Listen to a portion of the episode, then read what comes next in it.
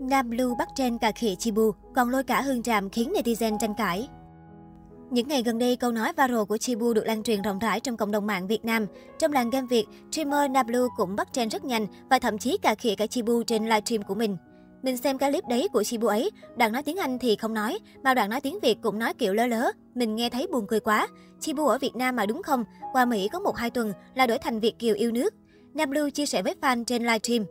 Nam Lưu còn nhấn mạnh quan điểm của mình với câu chuyện, mình có xem một bài đăng so sánh Hương Tràm qua 2 năm thì nói tiếng Việt bình thường, Chibu qua 2 tuần thì mất gốc luôn. Theo như Nam Lưu chia sẻ, sắp tới anh sẽ ra nước ngoài công tác một thời gian, vậy nên anh tuyên bố mở lớp dạy nói tiếng kiểu giống những người qua nước ngoài lâu năm quên một phần tiếng Việt. Về Việt Nam phải nói tiếng kiểu đó thì người ta mới biết các bạn đi nước ngoài về. Vào lúc này, cộng đồng fan rau dưa của nam streamer cũng tỏ ra thích thú và để lại khá nhiều bình luận liên quan chủ đề này. Ngược lại, cũng có một số người cho rằng Nablu không nên cà khịa Chibu trên livestream thế này để tránh xảy ra những drama không đáng có. Bởi trong làng bóp mobile Việt, Nam là streamer rất nổi tiếng, nên những quan điểm hay phát ngôn của anh đều có sự ảnh hưởng nhất định trong cộng đồng.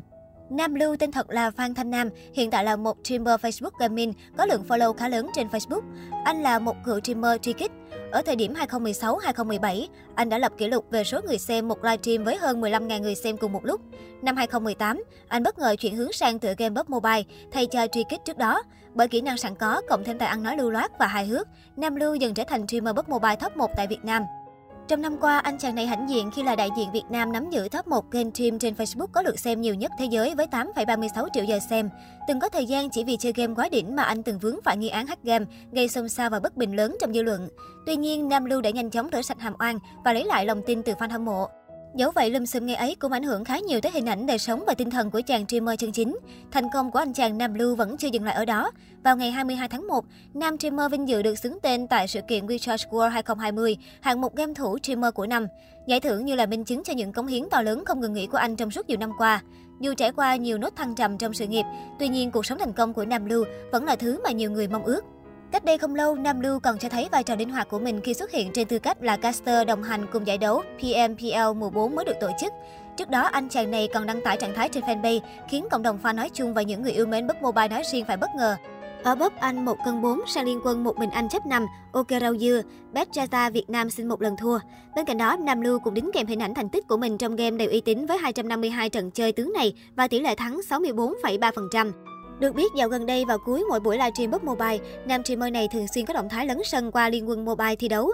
Với tướng Zata trong tay, anh chàng bay rất khét, người xem stream phải ngỡ ngàng, mắt tròn mắt dẹt theo dõi, tay bình luận sôi nổi khi Nam Blue có kill.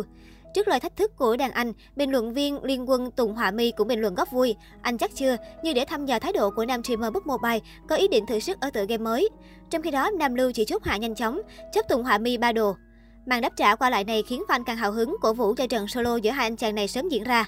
Có thể phủ nhận giả thuyết Nam Lưu bỏ bắp mobile chuyển sang team liên quân bởi anh chàng đã có thời gian quá gắn bó với tựa game, với cộng đồng rau dưa của mình, cũng như những thành công mà tựa game này đem lại.